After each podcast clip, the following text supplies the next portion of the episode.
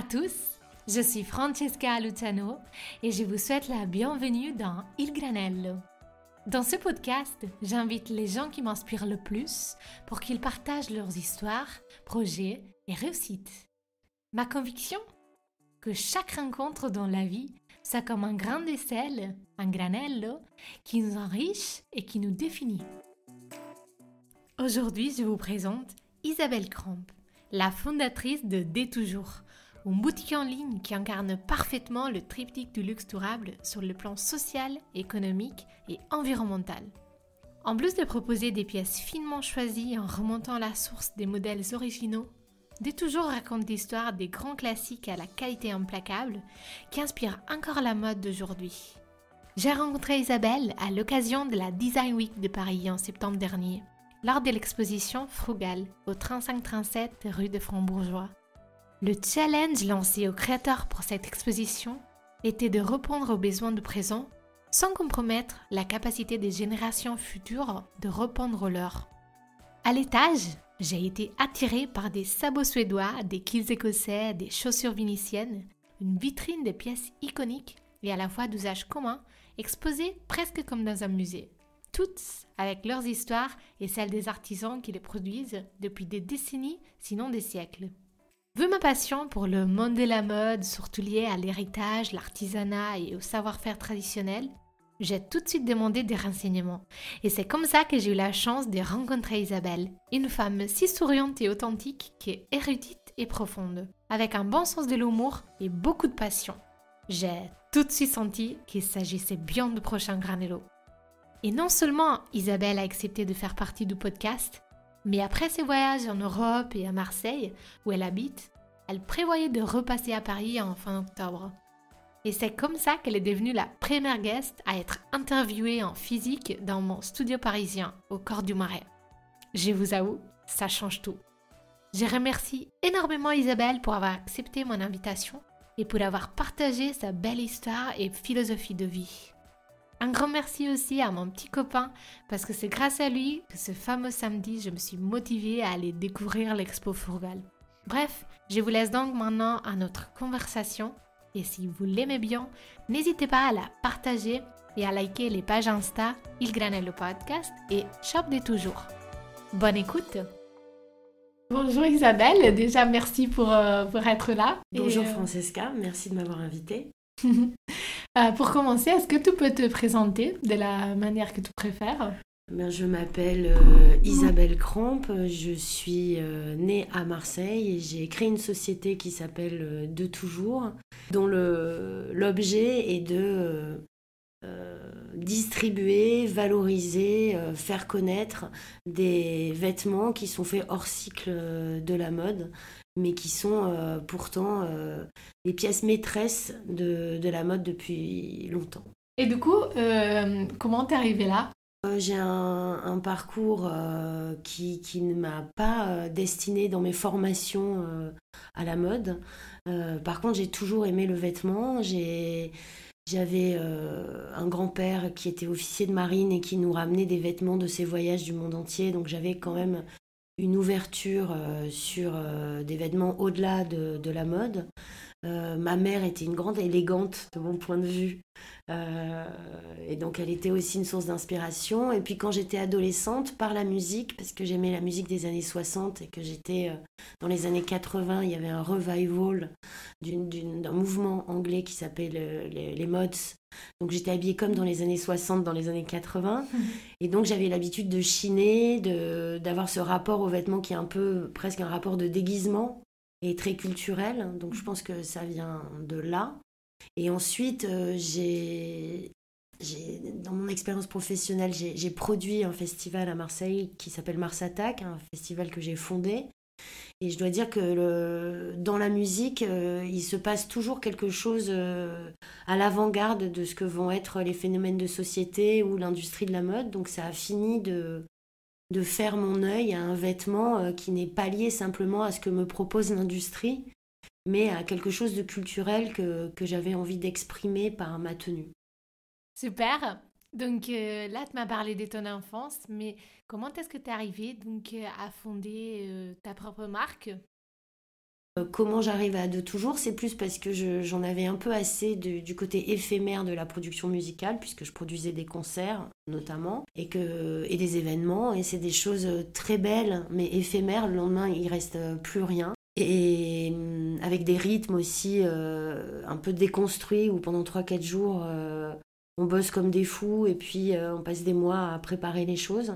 De toujours, c'était aussi l'envie pour moi de de faire un métier où euh, je pouvais rester chez moi à Marseille, mais parler au reste du monde, donc là en l'occurrence sur le net, et euh, de perpétuer euh, quelque chose avec lequel j'étais attachée, c'est-à-dire des vêtements sérieux, hors cycle de la mode, parce que moi, quand il n'y a pas de jupe culotte, par exemple, dans le commerce, que c'est pas le moment où c'est à la mode, quand Céline ne fait plus de jupe culotte, par exemple, moi je sais où les trouver, dans le domaine de l'équitation ou dans le domaine du vélo ou qu'importe. Et c'est un peu ça que j'ai eu envie de partager. Il se trouve que derrière, il y avait euh, des gens, des savoir-faire formidables et des territoires aussi. Donc, euh, voilà, on, va dire que c'est ma passion qui m'a poussée à, faire euh, de toujours, ma personnalité aussi, ce rapport euh, aux vêtements, et puis euh, souvent le, fait d'être dans cette ville qui n'est pas Paris, donc qui n'est pas une ville de mode, mais qui n'est pas une ville de musique aussi a priori, ça m'a permis de ne pas attendre que quelqu'un m'embauche ou de convaincre, c'est-à-dire il a fallu que je fasse moi-même. Mhm. Donc euh, j'étais entraînée à, produire mes propres rêves, on peut dire. bah, c'est bien. C'est un esprit très entrepreneurial. Oui, bah, malgré moi, je pense que c'est vraiment le, le, fait aussi d'avoir envie de, de, vivre euh, à cet endroit-là. Aujourd'hui, ça paraît plus naturel. Je pense qu'après le confinement, il y a eu une prise de conscience de ce dont les gens avaient envie vraiment, ou de l'oppression de l'ultra-urbain. Et moi, à Marseille, j'aime les éléments, j'aime la Méditerranée, le calcaire, les pins, le, le, le fait de pouvoir euh, récupérer avec mon environnement sans forcément consommer. C'est vrai qu'à Paris, j'adore euh, Paris euh, pour la qualité de, l'offre, pour l'esthétique, mais c'est vrai qu'il est difficile de faire quelque chose sans consommer à Paris. Alors qu'à Marseille, l'environnement se prête à ne pas consommer tout en ayant vraiment de grands privilèges de situation. Euh, donc, euh, j'ai jamais voulu euh, quitter ce, ce, côté-là. T'es resté où tu voulais et t'as inventé ton métier. C'est ça, exactement. Bah, c'est bien. oui. Et finalement, aujourd'hui, ça n'a plus trop d'importance puisque les choses sont un peu en train de changer sur l'image que les gens ont de Marseille. Puis avec le net, qu'importe d'où je parle, je parle de Marseille, mais en vérité, je parle de France au reste du monde aussi, puisqu'on distribue ses vêtements et ses accessoires dans le monde entier. Mhm. quelle a été la, la démarche en fait euh, Enfin, là, tu avais une idée, mais comment t'es arrivé vraiment à quand même lancer Concrètement euh, Oui, concrètement. Donc euh, concrètement, quand j'ai un projet, et souvent je l'écris avec vraiment le, j'essaye de, de, conceptualiser l'idée pour qu'elle soit bien cernée, bien claire. Après, je, je liste euh, tout ce dont tout, tout, ce qui est nécessaire à la mise en œuvre, c'est-à-dire euh, le fait de contacter des, fabricants, le fait d'avoir des minimums de commandes, où est-ce que je vais stocker les choses, est-ce que je vais les acheter, euh, comment je vais les expédier, comment on va, monter le site, quel est le contenu du site, etc. Je lis, je fais un tableau Excel, en face du tableau Excel, je vois à peu près combien ça coûte, en face de combien ça coûte, je vois s'il y a des gens avec qui je peux le faire en partenariat ou quel véritable euh, investissement je vais devoir faire. Et ensuite, euh, je, fais les choses de manière opérationnelle. C'est un peu le même process que dans la production musicale ou la production en général. C'est-à-dire, tu as une idée, tu la rêves, et le, le tout, c'est de bien détailler tout ce qui va être nécessaire à le faire et de bien arriver à chiffrer et chiffrer, ça n'est pas forcément payer, ça veut dire euh, peut-être aller trouver des gens qui ont la même envie de démarrer sur, ce type de sujet et qui au départ vont euh, donner de leur temps euh, pour qu'après, quand les choses sont lancées et qu'une économie est créée, être payé sur ce type de sujet. Donc c'est vrai que dans la création de manière générale, dans la musique, dans l'art, le sujet créatif, ça se passe souvent comme ça et il y a beaucoup de de choses qui ont été créées avec l'énergie de plusieurs.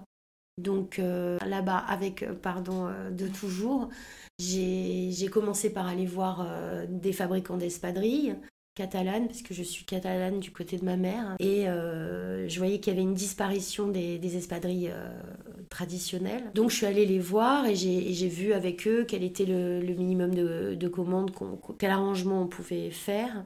je suis allée voir aussi très tôt la maison Lafont qui a inventé le, le, vêtement de métier. Et je suis même allée voir très tôt, ce qui a été un moment quand même fort, Cause, qui, qui est de la ganterie à Millau, dont je, voulais les gants de conduite et les gants d'équitation.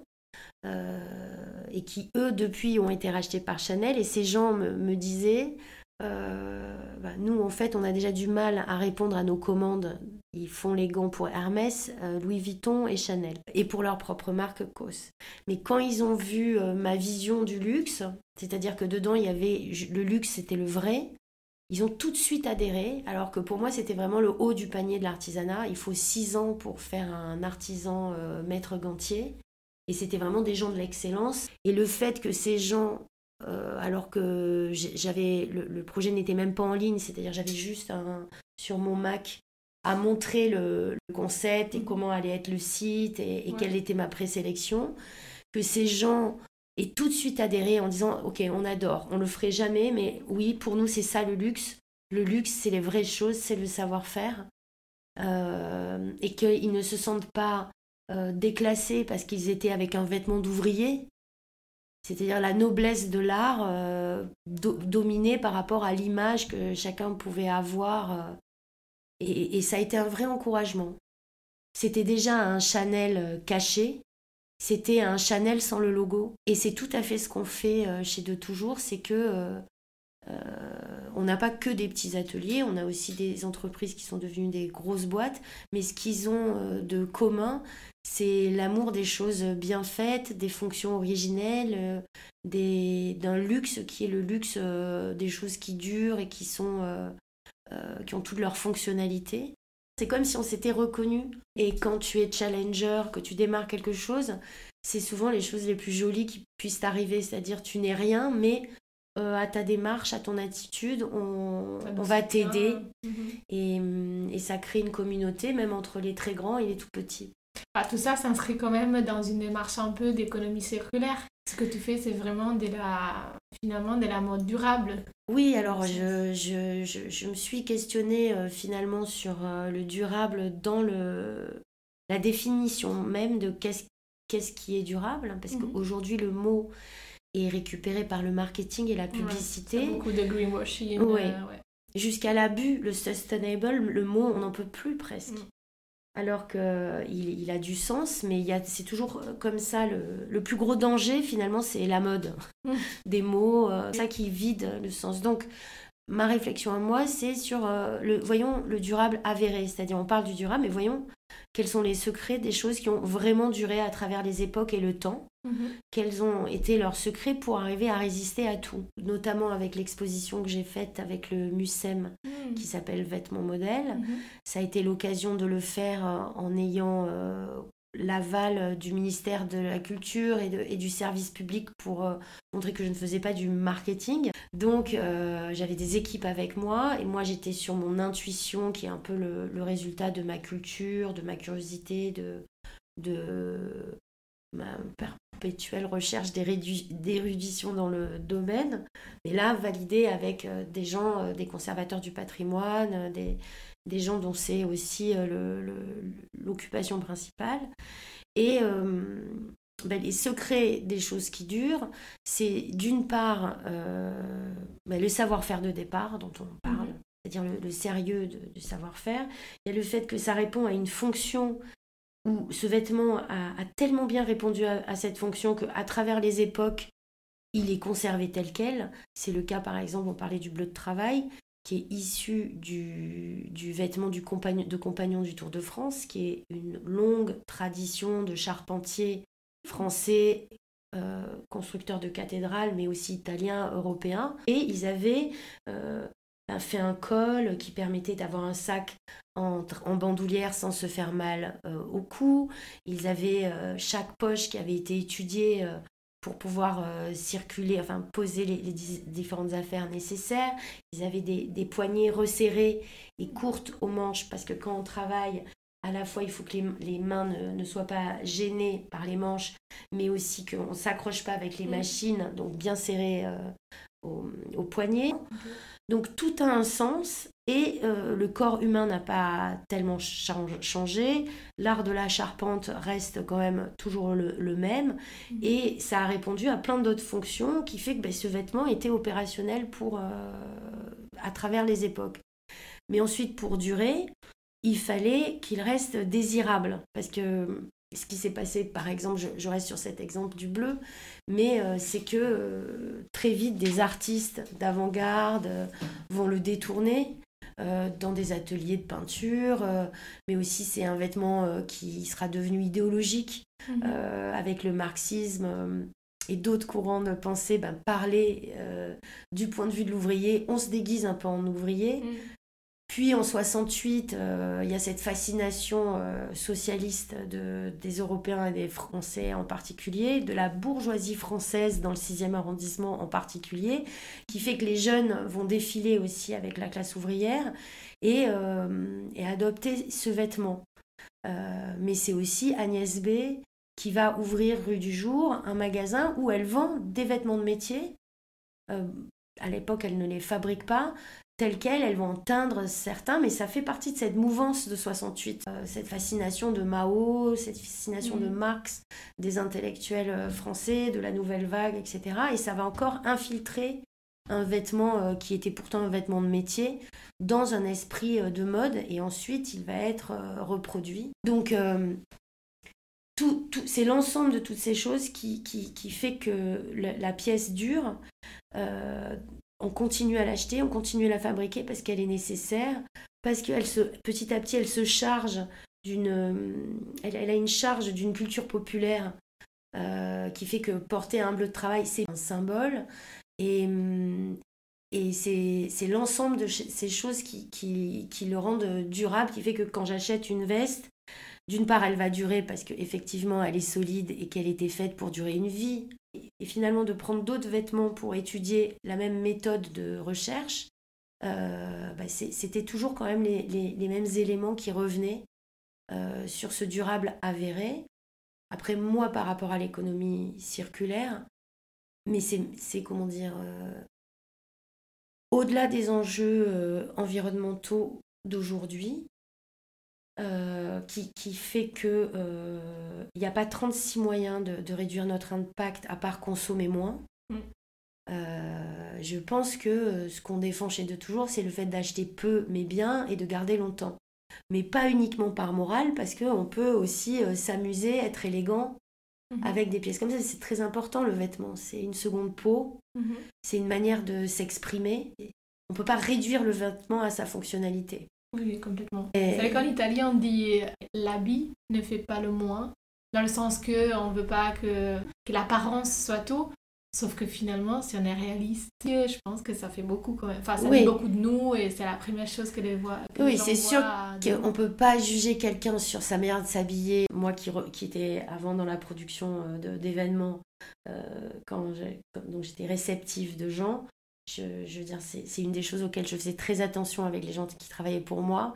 C'est-à-dire, il faut vraiment avoir le même euh, savoir-vivre avec euh, n'importe quelle personne, euh, quoi, à quoi qu'elle ressemble, on ne peut pas préjuger. Mais par contre, à titre personnel, avoir l'occasion de s'exprimer par le vêtement, mhm. bon, ça reste une richesse. Et d'ailleurs, François Ruffo, qui est un, un pédopsychiatre, qui aide beaucoup les, les, les, personnes victimes de boulimie ou de, j'oublie l'inverse, euh, d'anorexie, mhm. euh, a un atelier mode au sein de l'hôpital parce qu'il arrive à les guérir aussi par le vêtement. C'est-à-dire le vêtement est un soin pour euh, se, donner une image de soi meilleure, s'aimer, etc. Donc il ne faut pas sous-estimer cet aspect-là du vêtement, mais on n'a pas besoin d'une surconsommation, on n'a pas besoin d'un diktat de ce que devrait être la mode euh, aujourd'hui ou demain. On, peut s'amuser avec euh, sans euh, être dans la surconsommation. Bien sûr. Du coup, c'est quoi ta définition d'élégance? Pour moi, vraiment, il n'y a que l'élégance du comportement. plus que l'élégance du vêtement, paradoxalement. Et si je devais parler d'élégance, pareil, c'est quand même aussi une manière de porter les choses. Proust notait que il était particulièrement difficile d'être élégant avec des imprimés, des couleurs, mais que c'était le summum de l'élégance par rapport à la facilité de la sobriété, par exemple. Du bleu mariné blanc, comme je suis aujourd'hui, côté un peu échappé du pensionnat.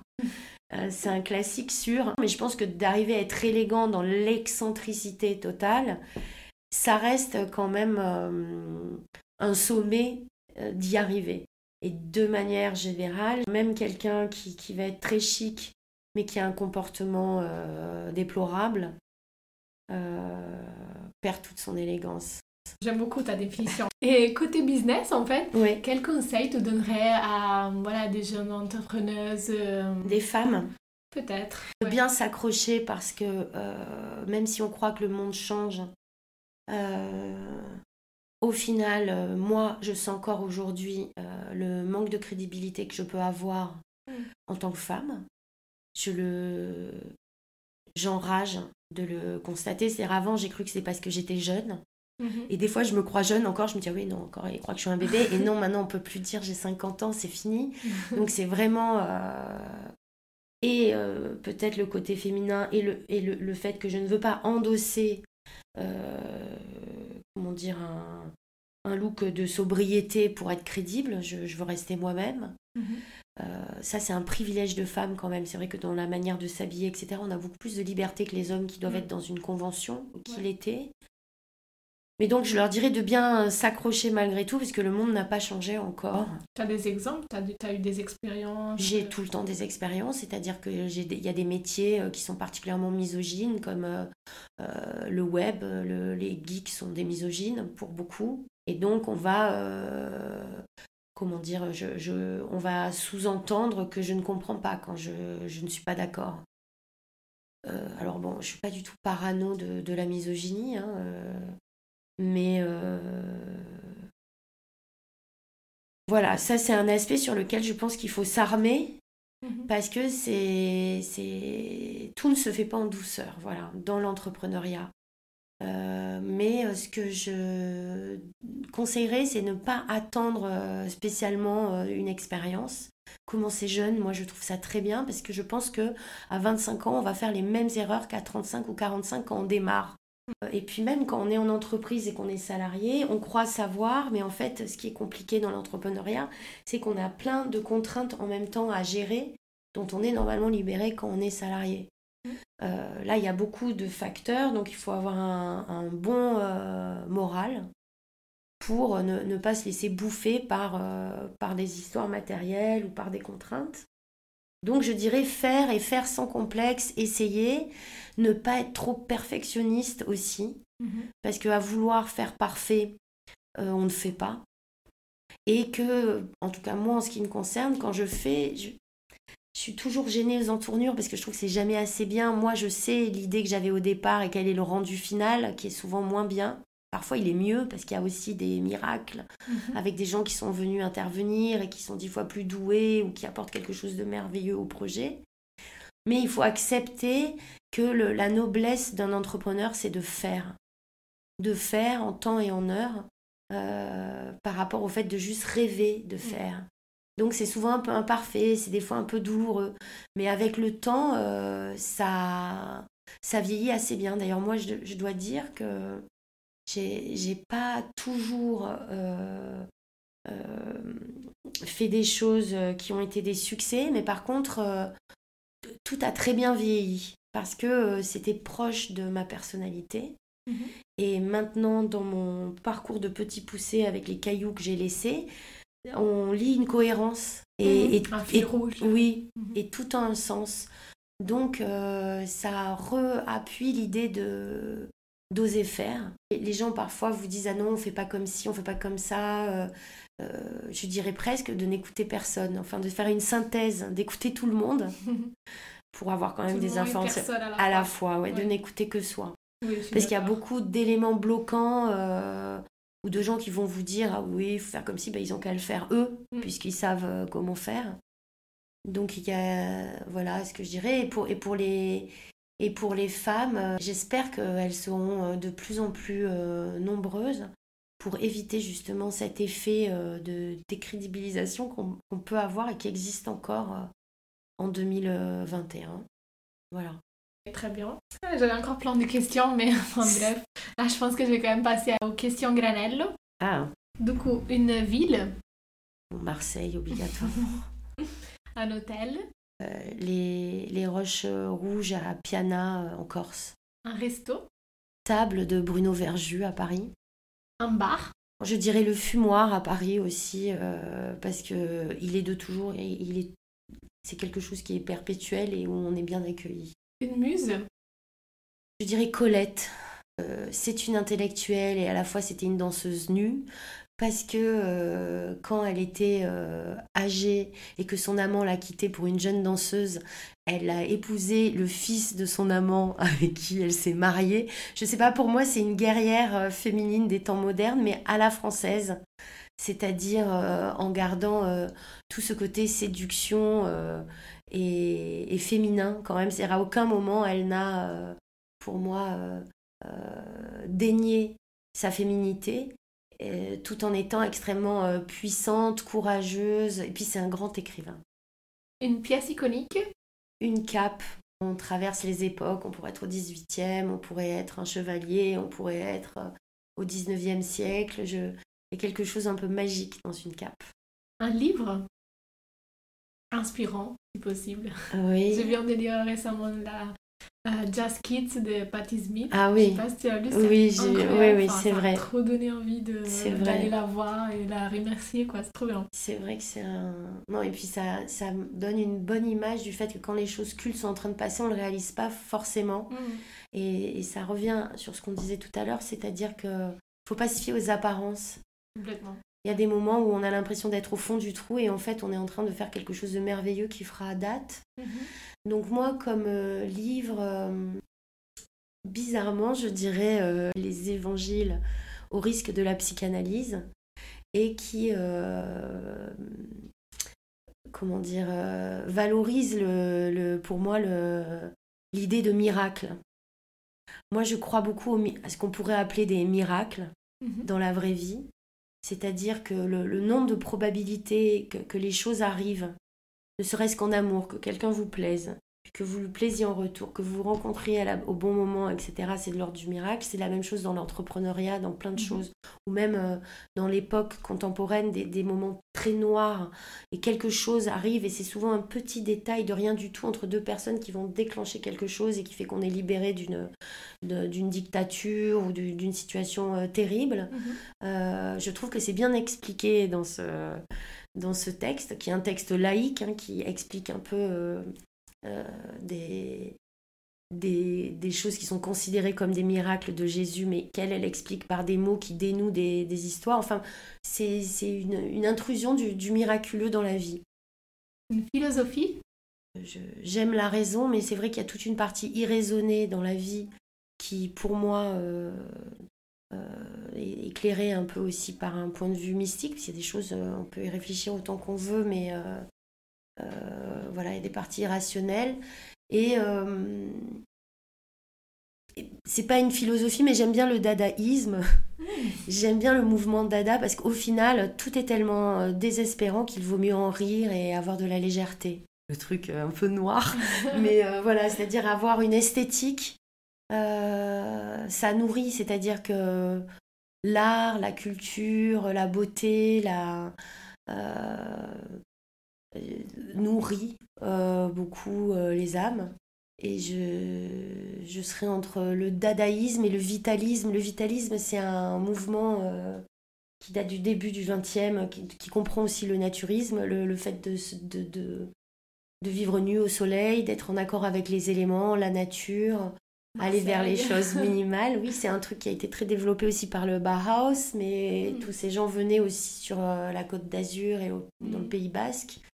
Donc c'est euh, un peu le, retour de la civilisation vers le naturel simple. C'est un peu une tendance lourde euh, maintenant. Mhm. Euh, donc c'est pas vraiment des philosophies, c'est des philosophies appliquées à la vie. Le dada, pour pouvoir avoir un peu de second degré permanent créatif et le vitalisme pour rester à poil au soleil un maximum dans sa vie. Tout en mangeant des choses simples. Super. Et du coup, pour finir, une époque euh, Esthétiquement, j'adore euh, la fin du 19e siècle. Mhm. Euh, dans l'architecture, dans la littérature, dans les vêtements, dans ce retour aussi, cette fascination pour le Moyen Âge, la Renaissance des pré-raphaélites, mhm. de, qui va durer jusqu'au au, début 20e. Donc voilà, ce, passage entre deux siècles Mhm. Euh, me plaît plus finalement que le passage du 20e au 21e pour le moment. Peut-être que j'ai pas le. Mais esthétiquement. Il n'y a pas euh, assez de recul pour s'en rendre compte. Peut-être que dans 100 ans, les gens vont dire ah, c'était une période magique et tout. tout à fait. on ne l'aperçoit pas. Mais... Après, je dirais que dans les mœurs, je reste fascinée par les années 70 où quand même quelque chose s'est passé. Bon, c'est le, le, même, la même, le même truc qu'entre les deux guerres de 14, 18 et 40, les années 30, euh, où d'un coup on tente des trucs, les expériences sont folles, euh, parce que les gens ont vu la mort de près, et donc euh, le goût de la vie domine. Mhm. Et, dans les années 70, c'est d'un autre ressort, mais la libération des mœurs de 68 va permettre une espèce de libération et puis d'égalité entre les hommes et les femmes qui est expérimentée quand même assez mondialement. C'est un mhm. petit moment de grâce. Voilà. Et pour la mode, j'aime bien euh, fin 70, début 80, parce que je, trouve que euh, il y a une élégance qui est un peu le résultat euh, de, cette liberté, de ce naturel des années 70, et déjà une structure qui va arriver dans les années 80. Bon, je suis hyper précise dans mes. et c'est pas qu'un mot à chaque fois, mais c'est pas grave. Je suis désolée, pardon. Non, mais c'était trop bien. Merci beaucoup, Isabelle. Merci à toi, Francesca. Ah, les pouvoirs de la rencontre. Merci à vous aussi pour avoir écouté ce nouveau épisode. J'espère que vous avez été épatés comme moi par les belles paroles d'Isabelle et qu'elles puissent vous motiver à consommer moins et mieux tout en restant créative et originaux.